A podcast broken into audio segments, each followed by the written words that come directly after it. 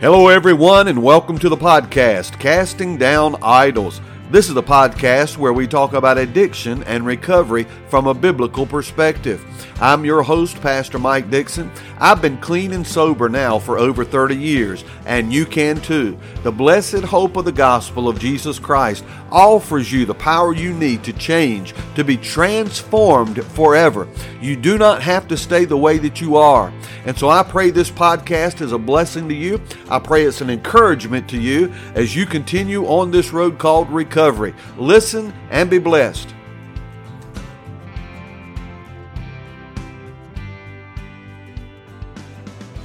Let's uh, read this text together. Philippians chapter 1, beginning of verse 1. We'll read the first seven verses. And the Bible says, Paul and Timothy, servants of Christ Jesus, to all the saints in Christ Jesus who are at Philippi, with the overseers and deacons, grace to you and peace from God our Father and the Lord Jesus Christ. I thank my God in all my remembrance of you, always in every prayer of mine for you, all making my prayer with joy because of your partnership in the gospel from the first day until now. And I am sure of this that he who began a good work in you will bring it to completion at the day of Jesus Christ. It is right for me to feel this way about you all, because I hold you in my heart. For you are all partakers with me of grace, both in my imprisonment and in the defense and confirmation of the gospel. We're going to stop there this morning, but I'm going to encourage you to bow with me in prayer. Pray for me, pray with me as we ask the Lord to bless the reading of His Word this morning. Let's go to God. Dear Heavenly Father, Lord God, this morning and this time together, I know right now is the most important time as we turn our attention to the Word. I pray you bless the reading of your word. I pray your Holy Spirit would be ever present with us, God. I, I pray that you would cause this word to be a life changing word, a soul saving word. I don't want to complicate things, I don't want to be a distraction. I pray that I would decrease, that you would increase. And Lord, I just pray for what the old time preachers used to call the unction of the Holy Spirit, that you may anoint me as your mouthpiece one more time on this Lord's Day to proclaim your word, your message, and I pray you'd be honored in Jesus' name. Amen and amen. You may be seated. Of course, we know all the Word of God. God is the author of this book. All 66 books making up the canon of Scripture, God is ultimately the author of all the Bible. But God moved human authors to write down His Word. Now, the book of Philippians is a book that God used the Apostle Paul to write. And Paul's writing, he's in a rather unique situation because Paul is imprisoned in Rome. He's writing to the church at Philippi, and the church at Philippi was very close to Paul's heart. In fact, God used Paul to begin this church. You can read about that, I think, over in the book of Acts, chapter 16, how God moved Paul to start this church. And so he's writing to the church at Philippi while Paul is a prisoner in Rome. He is a prisoner to Caesar. He's being persecuted for his faith. Uh, he doesn't have too much longer to live this side of glory. He's going to lose his life. He's going to be martyred for his faith. And I believe the Apostle Paul knew that that time was drawing close. And so he is in prison in Rome. He's chained and he's shackled. And yet he writes this wonderful letter to the church at Philippi. And he's writing the church at Philippi a couple of things here. First of all, it's a thank you note. He's thanking the believers at Philippi, Philippi, for supporting him. In fact, when we get to the second chapter in the book of Philippians, we're going to find a man by the name of Epaphroditus who was from Philippi. Actually, the church at Philippi sent Epaphroditus to Rome to Paul to bring him a love offering. And so when we get to the second chapter in the book of Philippians, we're going to see that Paul's saying thank you. And that wasn't the only time the church at Philippi had supported Paul's work, the ministry God had called him to. I mean, there were other occasions where the church at Philippi took up love offerings and supported Paul prayerfully and supported Paul financially. And so Paul's thanking the church. And the church of Philippi really relatively was a was a poor church. I mean, they weren't a wealthy church. And yet they gave out of their need in order to support the ministry that God had called Paul to. And so it's a thank you. But it's much more than that. This epistle, this letter to the church of Philippi, mainly, primarily, is a letter of joy. I mean, you find the words joy, and rejoicing all throughout these four chapters. And that's rather ironic when you think about the fact that Paul was in prison. He's in a stinking dungeon. Now, he's not in a jail like some of our jails today, okay? He doesn't have a color TV in his cell. He doesn't have weightlifting equipment. He doesn't have an exercise bike, okay? He doesn't have all those luxuries that some people that are incarcerated today have. He is in a stinking dungeon, a rat infested dungeon. He no doubt is in stocks and chains. No doubt he's been persecuted. And yet, in this dungeon, under the circumstances, he rises above the circumstances. He's not complaining. He's not whining. He's not having a pity party. But again, what is the theme of the letter? It's joy. Now, I just think that's amazing. And when I think about the fact where Paul's at and what Paul's going through, it's not because Paul's done something wrong. Paul's done everything right. He has done what God has called him to do, and yet he was persecuted because of it, ended up in prison because of it, and he pins this letter, this, this epistle, that's all about joy, rejoicing, and rejoice. And so I've got the joy, joy, joy. Where? Down in my heart. Now, some of you, it's so deep down, I don't believe a bulldozer uh, could get to it. It's so deep down. But we ought to have the joy of the Lord flowing in us, flowing through us, and I believe you ought to notify your face if you've got the joy of the Lord in your heart. And so this morning, I want to talk about where joy is found. You say, Preacher, where can I find this kind of joy? Where you're in the right place at the right time, because that's exactly what the opening verses of Philippians deals with where to find this joy. And so you can go through life. I believe God would have us not to be like uh, not to be like the temperature, I mean, up and down, up and down, up and down. But I believe God would have us as born again believers to face life with a, with a steady cruise. I mean, not to be knocked out of the saddle with every little thing that comes our way, uh, but to have a steady perspective on life as we go through this journey in life. Not just in the good times, but even in the bad times. And I believe you can always have the joy of the Lord. Now, joy and happiness are two different things. Happiness is determined by your situation, by your circumstances. As long as things are going your way, you can be happy, okay? But if things aren't going your way, well, you're not going to be happy. Well, the joy of the Lord is not regulated by our situation or our circumstances. The joy of the Lord is within us, and it never leaves us as born again believers because the joy of the Lord, and I'm going to be preaching about this this morning, is found in a person. When you put your faith and trust in Jesus Christ as Lord and Savior, the Bible says the Holy Spirit of God comes to dwell within you, and it's through His person living within our hearts, He brings that joy. And so we can face not just good times with joy, but we can face even the most difficult times in life in joy. I mean, if, if Paul's in a prison and still he's talking about joy and he's got the joy of the Lord, what's wrong with you? I mean, you're obviously not in a dungeon. You're not faced with the circumstances and situation that Paul was having to deal with as he wrote this letter. And so I just believe if Paul was able to have joy where he's at and what he's dealing with, we ought to be able to have joy where we are and whatever it is that you're dealing with. So, where can this joy be found? Well, you need to make sure, number one, you need to make sure, first of all, there's a change in masters. There's got to be a change in masters. You know, most people live their lives focused on self. And so it's all about what I want. It's all about what I think ought to happen. And so the first time something happens that's not according to the way they think, think, think things ought to happen, they're knocked out of the saddle, see? Most people are so focused on self. We're not supposed to live our life focused on self. We're supposed to live our life focused on the Lord. We all live our life in such a way to bring Him honor and to bring Him glory and not be full of ourselves. Now, if you go through life and you're so full of yourself, you think it's all about you and it's what you want and the way you think things ought to go, I'm just telling you, you're never going to be able to maintain the joy of the Lord in your life. If you're self absorbed, self focused, focused person. Now, you say, Preacher, where in the world do you get this point of change of masters? Well, I want you to see right here in the very first verse, as Paul writes, he says in verse 1 Paul and Timothy. It's not just about Paul, even though Paul's writing this. And even though Paul could have said, you know, I'm a great, I'm missionary extraordinaire. And so this is the, just the Apostle Paul. No, it's not just about him. He says Paul and Timothy, and the reason why it's Paul and Timothy, because evidently Timothy is in jail, in, incarcerated with the Apostle Paul as he writes these words. He says, Paul and Timothy. Seminar leader? Is that what it says?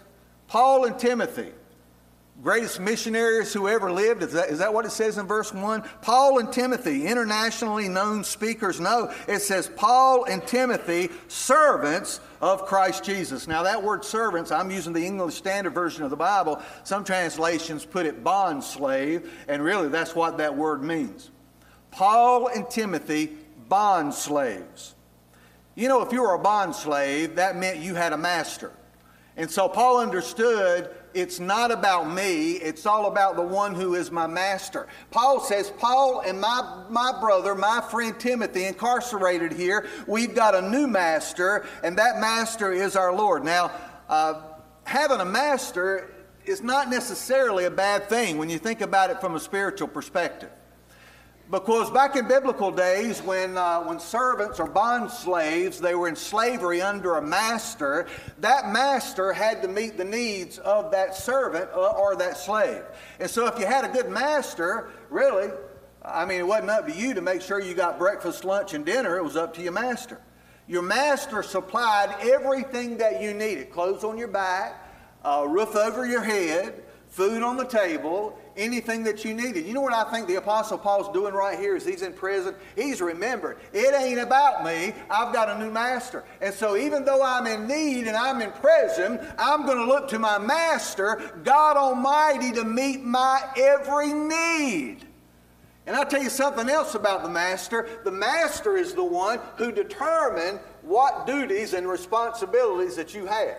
When you got up in the morning, you didn't ask yourself, now what do I want to do today? No, if you have a master, what you're doing is you're asking the master, Lord, what would you have me do today?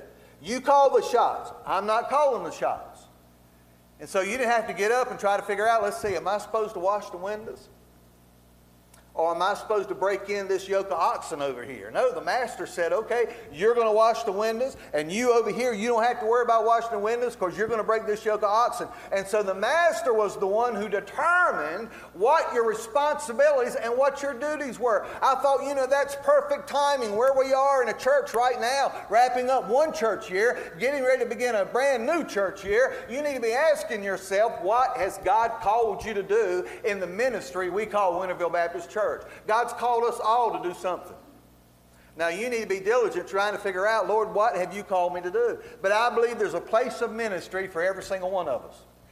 And it's not about really what you want to do, it's about what the Master wants you to do. So Paul says, Paul and Timothy, bond servants, we're slaves. We've got a master, He's God Almighty. I'm looking to my master for everything that I need, and I'm looking to my master, asking my master, What do you want me to do? I want to be obedient to you. And I'll tell you something else about the master. The master not only would call you and give you the responsibility to do what he wanted you to do, but he would give you everything you needed to get the job done. Come on now, wake up. He'll give you everything you need to do what He's called you to do. That means I don't step behind this pulpit in my strength and in my power. I'm looking to my master. I'm saying, God, I know beyond a shadow of doubt you've called me to preach. I know beyond the shadow of a doubt you've called me to Winterville Baptist Church to be their pastor. And right now, Lord, you're going to have to give me what I need to bring forth this scripture in a way that brings you honor and glory. And let me tell you something God is always faithful. So maybe God's called you to teach, and you're like, you know, I'm just scared to death to teach. Well, that's really not the question. The question is, is the master calling you to do it? Is the master calling you to serve in the nursery? Is the master calling you to serve on one of the committees? Is the master calling you to get involved in our youth ministry, in our children's program? What has God called you to do? God will call you, and if God's called you to it, God's going to equip you through it. And you can do it in His power and in His might. And so Paul starts this letter off. This letter is all about joy, and he wants to make it clear we've got a change of masters. We're not, we're not our own master. We're looking to God. God's the one who calls the shots, and God's going to give us everything that we need to do what God has called us to do. So why should I worry? Why should I fret? I've got a God who's never failed me yet. Amen? Now, a change of masters. Now, first thing I want to say about this point is there's a new master. I'm thankful for the amens too. Please keep them coming. That means so be it, all right? Now, if I'm up here saying my back hurts or my jaw's aching, please don't say amen. But, you know, we don't want that to be that way. But if you agree with me, it's all right to say amen. Now, Paul writes and he says, We've got a change of masters. It's Paul and Timothy. We're bond servants, we're slaves to the Lord. They've got a new master. And that new master is going to take care of them. That new master is going to call them, and that new master is going to equip them. Now, I'll give you an example. The Bible says we're supposed to fight against the devil. Well, how on earth am I going to fight against the devil? God's told me in Ephesians chapter 6, He's given me a shield, He's given me a sword, He's given me a belt of truth, He's given me shoes. Now, where am I getting this armor from? I'm not getting it from man, I'm getting it from the Master. Why? Because the Master is the one who called me, and the Master is the one who's equipped me. I thought about little David as God called him to go and fight against Goliath. You remember that story, Goliath? Remember how King Saul tried to give David his, his armor? He handed him his helmet, and, and David tried to, to fit that helmet on. That helmet was way too big. He couldn't wear that helmet. King Saul said, Well, take my shield, man. That, he couldn't even pick that shield up. He said, Well, at least take my sword. David couldn't handle that sword. He's just a young fella. That, that sword was too heavy. We don't look to the world for what we need to do what God's called us to do. We look to the Master. And what God tell David? You don't need what the world offers. You don't need what King Saul has to give you. You need what I have to give you, and I'm giving you five stones in a slingshot. And I want you to take those five stones in a slingshot, and you're going to face that giant. And David, you're not even going to have to get close enough to him to smell his bad breath. We're going to kill him long distance. I just want you to stand back. I want you to put a stone in that, in that slingshot, and I want you to give it a swirl. Now, I believe the Holy Spirit of God was all over that rock. I believe David could have shot the rock straight up, and it still would have ended up right smack dab in the middle of the head of Goliath. Well, I believe when he let that stone go, I believe God was all over that stone. So much so, if it came across a jackrabbit that God didn't want to kill, it'd have gone around him. It'd have gone over a stump. And where would it end up? Smack dab where God wanted it to end up, on the forehead of that giant. And God defeated him using a little boy because God's power, God's might was all over that little fellow. See, he didn't get anything from the world to help him conquer that, conquer that battle. God gave him everything that he needed. God will give you everything you need. Paul says, Paul and Timothy, servants of Jesus Christ. I tell you, Timothy and Paul were good friends. Paul felt like the spiritual father to Timothy.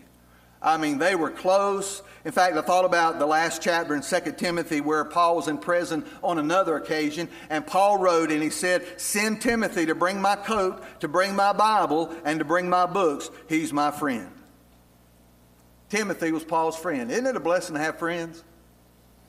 Say, Preacher, I wish I had a friend. Well, you know what the Bible says? Be a friend. Be a friend. I mean, you got to be friendly. You don't have any friends. Well, maybe you need to do a checkup and say, Am I friendly enough? I mean, if you want friends. And so, Paul and Timothy, they were a blessing to one another. And young Timothy was such a blessing to Paul. And I know the Apostle Paul was such a blessing to Timothy. Look at what he says here to all the saints. Paul and Timothy, bond servants, bond slaves to all the saints. He's writing to the church at Philippi. Now, Paul doesn't have a word of criticism for the church at Philippi. It's all about joy and it's all about encouragement in this letter. But I'm going to tell you something. I pastored churches long enough, 30 years next month will be exactly 30 years of full time ministry for Melissa and I. I know beyond a shadow of a doubt, as good as the church at Philippi was, they were not perfect. And so Paul's not writing a letter to the church. He's saying to the saints and to so and so, so and so, and so and so who were always giving me a hard time when I, was, when I was in Philippi. He's not doing that. He's not writing this letter, letter saying to some of you, and you know who you are, and I'm excluding the rest of you, and you know who you are. Paul's not writing the letter like that. He's saying to all the saints, and so he's calling them all saints. Either you're a saint or you ain't. Now, I know a lot of us, when we think about a saint, we think about some statue somewhere to some kind of person, some kind of saint that died ages ago. And we've got uh, circles of faith today and whole buildings of faith today that are full of people that believe it's all about praying to some saint. We got people riding around with little figurines of some kind of saint of travel or whatever on their dashboard, and they're wearing an emblem about a saint around their neck. Listen, the Bible, when it talks about saints, it's not talking about somebody who's a little bit more elevated than you and I. It's talking about you, and it's talking about me. Now, I don't always feel like a saint, and you can say, I don't always feel like a saint, but the Bible says either you're a saint or you ain't. Either you belong to the Lord or you don't belong to the Lord. And so when Paul's writing to the church at Philippi, even though they had their share of carpet griping, bent out of shape, whiny uh, folks, just like every church does, he recognizes, he looks past that, he recognizes you're still a saint. Now, I just think that's beautiful. Because if you're ever going to be able to live your life in the joy of the Lord, you got to get your focus off yourself. And you know what the problem is with some of you? Some of you are so down in the mouth, so discouraged, so depressed, and you're so focused on yourself so you're always focused on somebody who's down in the mouth because you're focused on yourself. And so what does that do for you? It doesn't lift you up, it makes you more miserable. I mean, Lord have mercy. Some of you being around some of you makes me miserable. And so you got to get your focus off yourself, get it on the Lord. Somebody has said J O Y stands for Jesus first, others second, and then yourself third. J O Y. I believe you got to have those three things in the right order, but you're never going to have the joy of the Lord as a constant companion in your life if all you're doing is being critical and trying to find in other people what you don't like. None of us are perfect. You're not always going to agree with me. I'm not always going to agree with you. But we love one another anyways, and we know and we understand we're all saints, not because of our works and our goodness, but we're all saints by grace through faith because of what Jesus Christ has done for us. And so Paul's writing, and he says he's writing to all the saints. You know what? His outlook has changed. He says, All I see are saints. Now, that Greek word that's translated saints in our English Bible is from a word that we get our word sanctification from, and it's actually a word that means to be separated. To be separated, set apart. And so, as we're called saints, that just reminds us we are set apart. We're set apart from the world, and we're set apart unto God. He is our master, we are His servant. And sanctification is a practical, everyday process where the Holy Spirit's getting out of us anything that doesn't reflect Jesus Christ. So, you're a saint. So, you know what Pastor Mike would say this morning? Since you're a saint, how about acting like a saint? I mean, wouldn't it be a terrible thing if we had somebody who was a wealthy, just had all the wealth, had a million dollars in the bank, you know? Million dollars in the bank, and yet they, they live their lives like a pauper, like somebody who was penniless. I mean, wouldn't that be terrible? Wouldn't it be terrible to have a grown adult who spent their life acting like a itty bitty little baby? The Bible says that you're a saint. The Bible says that I'm a saint because we've trusted in Jesus Christ as Lord and Savior. So all I'm saying is if you're an American, act like an American. If you're a man, act like a man. If you're a woman, act like a woman. And if you're a saint, how about acting like you're a saint? Amen? How about living that out in your everyday life? There ought to be evidence of the fact that you've been born again. And so Paul's got a, a new master. He's got a new, new uh, outlook. His outlook has changed. He's not looking for the critical things in other people anymore. He recognizes they're all saints. And let me tell you something else he's got. He's got a new interest. He's got a new interest. Earthly things are not as interesting to Paul anymore now that he's got a new master, a change of masters. He's got a new set of interests. I see it in verse 2. He says, Grace to you and peace. Now, grace was more or less a Western greeting, and peace was more or less an East, Eastern greeting. And so I think this is interesting here because in Christ, He brings the East and the West together, right? He brings all people together through faith in Him. He says in verse 2 Grace to you and peace from God our Father and the Lord Jesus Christ. And uh, He knows what they need grace and peace. And also, He tells us who has it. He says, God our Father and the Lord Jesus Christ. And so, hey, I need some grace and peace too, don't you? And th- th- so we get grace and peace from a person. That's the person of the Holy Spirit of God, who is the third person in the blessed Trinity the joy of the Lord comes as a result of that. There's got to be a change of masters. There's a new master, there's a new outlook, there's a new interest. I want grace and peace in my life, I want grace and peace in your life. And Paul's in, the, in prison. He's writing this letter and it's not doom and gloom and why am I in this situation and poor old me. But man, he's singing praises. He's shouting the glory. It's hallelujah time. Even though he's sitting, he's as happy sitting in prison as he would have been sitting on a bass boat, reeling them in as quickly as you can throw the line out. You say, Preacher, how do you know he was so happy? Because I get a picture of what Paul would do in prison in the book of Acts when the Bible says that Paul and Silas were thrown in prison. Remember, they were beaten and they were put in stocks in Philippi, in the same place he's writing this letter to in Philippi. And the Bible says he's not got the melly grubs, he's not got a face so long, looks like he could suck marbles out of a gopher hole. No, ma'am, no, sir, even sitting in a Philippian prison, he's bringing glory to God. The Bible says they're singing praises, they're praying, they're giving glory to the Lord. Even the jailer gets saved, and every prisoner on, in that prison heard Paul and Silas singing. So I see in Acts how Paul would act in prison. So he's shouting the glory down.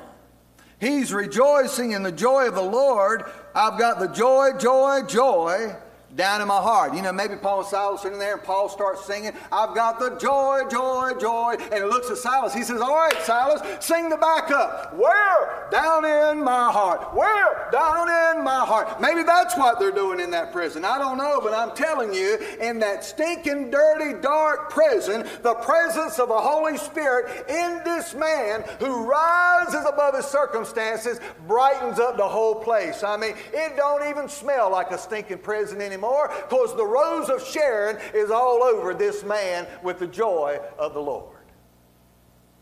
So you don't have to be under your circumstances. You hear me, church?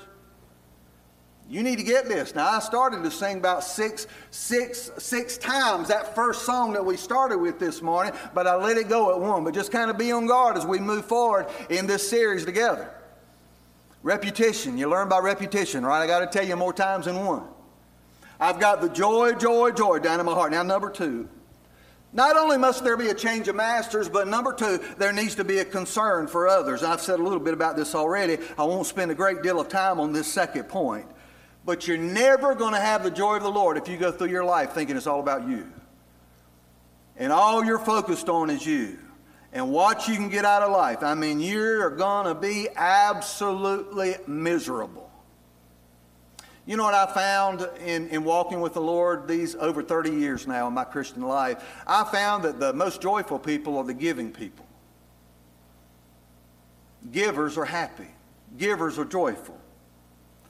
It's those who are stingy and selfish. Why is that? Because it's self focused. See what I'm talking about? You, you can't be self focused. You got to have more of a concern for those around you. Look at verse 3. Paul writes in verse 3 and he says, I thank my God in all my remembrance of you precious memories, how they linger, right? Paul's got some great memories of the church at Philippi, and he's cherishing those memories as he writes this letter to the church there. He's saying, you know what? We're one in the bond of love. He's not thinking about the rats that are running across his feet. He's not thinking about those uh, Madagascar cockroaches climbing up the, the walls of the jail. He's not thinking about those things. He's not thinking about what's waiting for him is they're sharpening the blade outside and maybe uh, you know he's getting ready to get martyred and he knows his time is short. He's not thinking about those things. He's rejoicing in the lord. He's got others on his heart. Now look at the rest of verse 4 he says always in every prayer of mine for you all making my prayer with joy. You know if i'd been paul probably you too if you were honest with me i'd be praying lord get me out of here. I don't belong in this jail I don't belong in this dungeon. Lord, deliver me. Uh, give me a miracle like Simon Peter got. Lord, that the, the, door just fly open like you did in Philippi, Lord. Get us out of this. I've been praying all about me, Lord. It's all about me. No, Paul's not doing that. He's got more of a concern for those around him, those at Philippi. He says, always in every prayer of mine. I'm praying for you. And he's doing it in joy, overflowing with joy. You know, if Paul could do that, why can't we? I mean, what we do a lot of times is we forget who we are in Christ. And a lot of times we forget what God's done in our lives. I mean, can't you, don't you remember? I mean, go, go way, way, way, way, way, way back when you didn't have any children. You asked God to give you a baby, and God gave you that little baby. Don't you remember how it felt when you're sitting there and you're holding that precious little baby? The joy of the Lord. Don't you remember what it was like when your spouse was diagnosed with cancer and they had to go through that surgery and they had to go through those treatments? And then you'll never forget when you're sitting in the waiting room and the surgeon came out and he pulled that mask down and he looked at you. He said, Once we got in there, it wasn't as bad as we thought it was going to be. I thought he had six months to live. He's probably going to live another 60 years. Don't you remember the joy that welled up in you because of answered prayer and what God did for you? Don't you remember what it was like when you got that phone call from your daughter saying, I just accepted Christ as my Savior? Or you got that call from your son who's lived his whole life as a hellion for the devil and he's accepted Christ as a Savior. Don't you remember that? See, I'm talking about don't forget what God's done for you. Don't forget who you are in Christ Jesus even right now. You know, we're on a journey headed to heaven, not headed to hell. So he's got these folks on his mind. He's thinking about the people at Philippi. Look at uh, verse 5. He says, Because of your partnership in the gospel from the first day until now. That word partnership, translated right here in verse 5, is from a Greek word that means a joint participation in a common interest or activity. In other words, Paul's writing to the believers at Philippi and he's saying, We're in agreement. We're in this together. Now, I know what, what the heartbeat of Paul was. It was to win souls. And so, guess what the folks at Philippi were all about? They were all about winning souls. And so, as Paul writes, he says, We're in this together. We're in one accord. We're in agreement here. We're in a joint participation in a common interest, and that is to reach the world for Christ. You want a blessing? You say, Man, I wish I could have the joy. Reach out to somebody else this afternoon to bless them. I mean, I know with COVID and everything that we're still dealing with, you can't necessarily just walk into a nursing home and go visit somebody. But let me tell you what you can do. You can sit down at the table this afternoon and you can write out an encouraging note to somebody who needs some encouragement. You can send out some get well cards. You can pick up the phone, you can call somebody. You can drop somebody an email. Somebody just needs to know that you love them and you care about them and you're praying for them. Those are things that we can do. So I'm saying not being focused on ourselves, but being more focused on others. That's key to having the joy of the Lord as a constant in your lives. I mean, it ought to be something in our lives that overflows on everybody we come in contact with. Like Hai Karate aftershave. I got to tell you this little story when I was about 13, 14 years old. Um, I had a full face beard before I ever got to junior high school. And uh, so my granddaddy, I worked with my granddaddy, he was a farmer. So one day my granddaddy went and he bought me a gift. I was only like 13 years old, and the gift was my first razor, a can of shaving cream, and a bottle of Hai Karate aftershave. I'll never forget it. And I went home and I shaved. Nobody told me how much of that Hai Karate aftershave I was supposed to put on. So I probably put half the bottle on.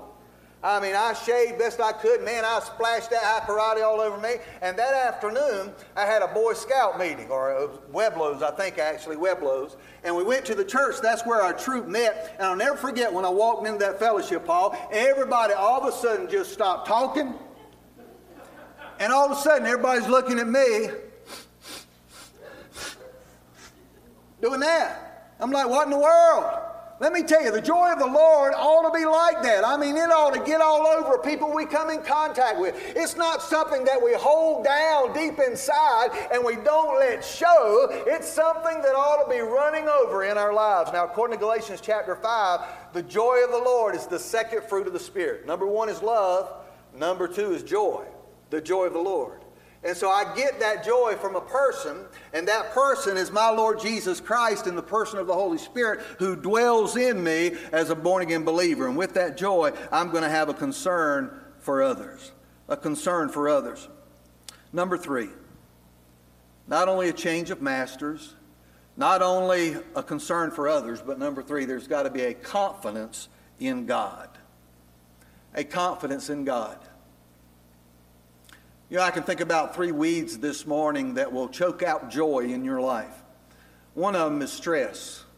Stress will certainly choke out the joy. You know, I've had my share of stress lately. If you're not careful, that weed of stress will spring up and choke your joy. I think about fear. Fear is another weed that can spring up and it can steal your joy. I think about worry. So, worry will kill joy, stress will kill joy, and fear will kill joy. And so, where can I get the weed killer to kill those three weeds, right? Okay, that's the question I'm asking right now. Where do I get the weed killer that I need? Look at verse 6. Paul says, And I am sure of this. This is one thing Paul was absolutely certain of. He says in verse 6, I'm sure of this. I'm sure of this, that he who began a good work in you will bring it to completion at the day of Jesus Christ. Now, what does it mean, began a good work? It's talking about the fact that the Lord began the work of salvation in you. Since he began it, guess who's in charge of finishing it? He is. So not only did he get you saved, but he's going to keep you saved. And in between time, he's going to give you everything you need to grow in your faith until you stand before the Lord and it is finished. So I've got the joy, joy, joy down in my heart. Well, how can I have this joy? A change of masters, a concern for others, a confidence in God. Whatever He starts, He's going to finish. So there's blessed assurance, Jesus is mine, okay? It's not up to you, it's all up to Him. He's going to be faithful to carry us through. He's always faithful in that. And one day we're going to stand before Him in glory in glorified bodies. God started it, God's going to finish it. He's got everything you need in between those two points. If you believe that, say amen. amen. I heard a story. I'm going to close with this. A couple was walking down the road one day and they were talking about a woman named Mary. And Mary just evidently was one of these radiant ladies. I mean, just glowing, just shining with the presence of the Lord. Uh, I mean, joy in her life was like that Hai Karate on me when I was 13 years old. When she got around people, people knew she had the joy of the Lord in her. So they were talking about Mary talking about what was it that caused Mary to be so radiant. And they came along a river bend as they were walking through the woods. And they looked right across the river, and there was this big, humongous, beautiful castle sitting up on a hill. And one of the men said, When I was a little boy, I used to walk this way and I used to sit here on this side of the river and I'd look across the river. I'd look at that castle sitting up there on the hill. And he said, I would look at all the lights lit up. And he said, I could always tell what was going on in the castle by the number of lights that were lit up. He said if there weren't many people in the castle, there would be just two or three lights on. If they had a guest company in the castle, where there'd be a few more lights on. But he said, I'll never forget when I saw that castle all lit up in its glory. It was when there was a member of the royal family that came to visit that family that lived in the castle. He said, I'll never forget. I sat there and I just gazed at that majestic castle, all lit up, every room radiating and they said, you know what? That's the way it is with Mary. Ever since a royal guest came to dwell within her heart, every light is on. Man, she radiates with the glory of the Lord. Why? Because of the presence of the King that lives within. Now, we're going to close our Bibles and we're going to bow our heads. I want to pray with you. We're going to stand and sing. In just a moment, I'm going to give an invitation. But right now, we're going to bow in prayer. Just simply ask the Lord to do what only He can do. Dear Heavenly Father,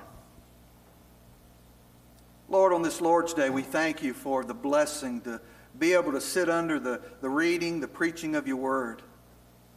I thank you, Lord, for the blessing you've given me just to stand in this sacred place, Lord. Uh, not in my strength, Lord. I can't. I can't preach a sermon.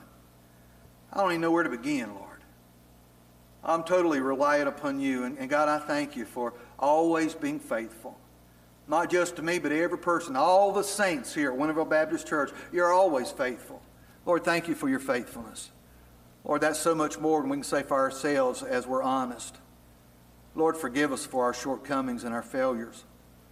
And I believe right now, even in this process of sanctification, Lord, there's, there's things in our lives that you still want to get out. There's things that don't look like Jesus, sound like Jesus, act like Jesus. Lord, conform us into the image of your Son. And maybe right now somebody just feels like, you know, I just need to go up. I need to go up to the altar. And maybe it's just between them and you. But Lord, maybe there's something they need to repent of. They need to confess. They need to get behind them. Lord, maybe somebody needs to come for the very first time. They need to say, I need to accept Jesus Christ as my Lord and Savior. Maybe somebody listening by way of the internet. Lord, I know it's not about walking an aisle, certainly not about sitting in a pew. Lord, they can open their heart to you right where they are. Maybe somebody for the very first time would say, I'm putting my faith and trust in Jesus Christ. I believe He died for me, He rose again. Lord Jesus, save my soul. You promised in your word, if we'll do that, anybody that calls upon the name of the Lord will be saved. You'll forgive us of our sins, but Lord, that's just the beginning of the Christian life. You've called us, Lord, to a task. And I pray for this local body of believers that we'll be diligent to do what you've called us to do. Put aside our disagreements, Lord, and, put aside those things that maybe uh, we're not always going to see eye to eye on, Lord to be united in this bond, to know that we're all saints in your family, brothers and sisters in Christ, and Lord, to push ahead. I believe in the greatest period of time that Winterville Baptist Church has ever seen lies, lies ahead of us. So, Lord, as you've already spoken, I pray that we'll see a move of God in this place. I, I pray we'll see a move of God across the internet, maybe around the world, Lord, as we go out by way of live stream. Save souls. I pray, Lord God, that you might heal bodies. I pray that you might clarify clouded thinking and mental illness, that, Lord, you'd bring healing where healing needs to happen. Give us the measure of faith that we need, Lord, to respond to you and what you've called us to do. Help us to be faithful to you, Lord. Help us right now, Lord, on this Lord's Day to surrender everything to you, maybe for the very first time or maybe all over again.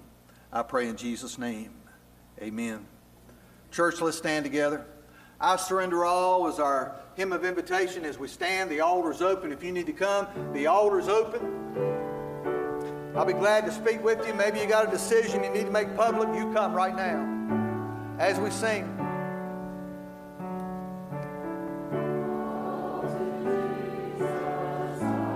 Yes, Lord.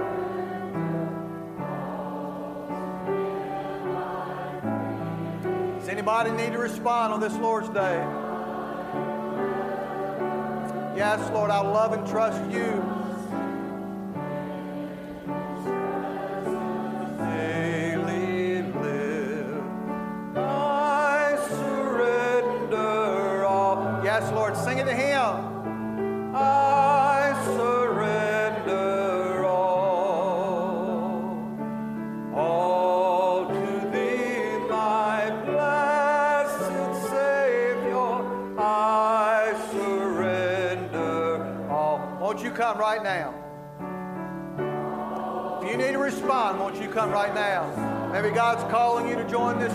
Come right now. We got a baptismal service coming up. Maybe you need to be included. You come right now.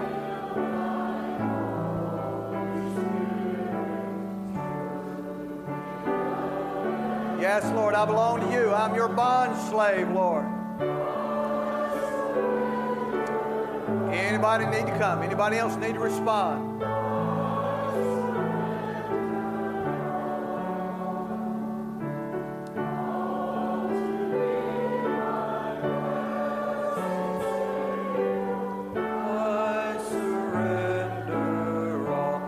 Be the last verse.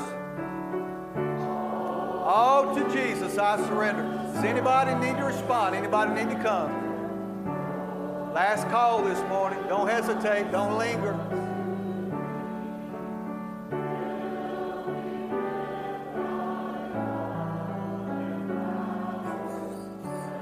Yes, Lord. Let your blessing.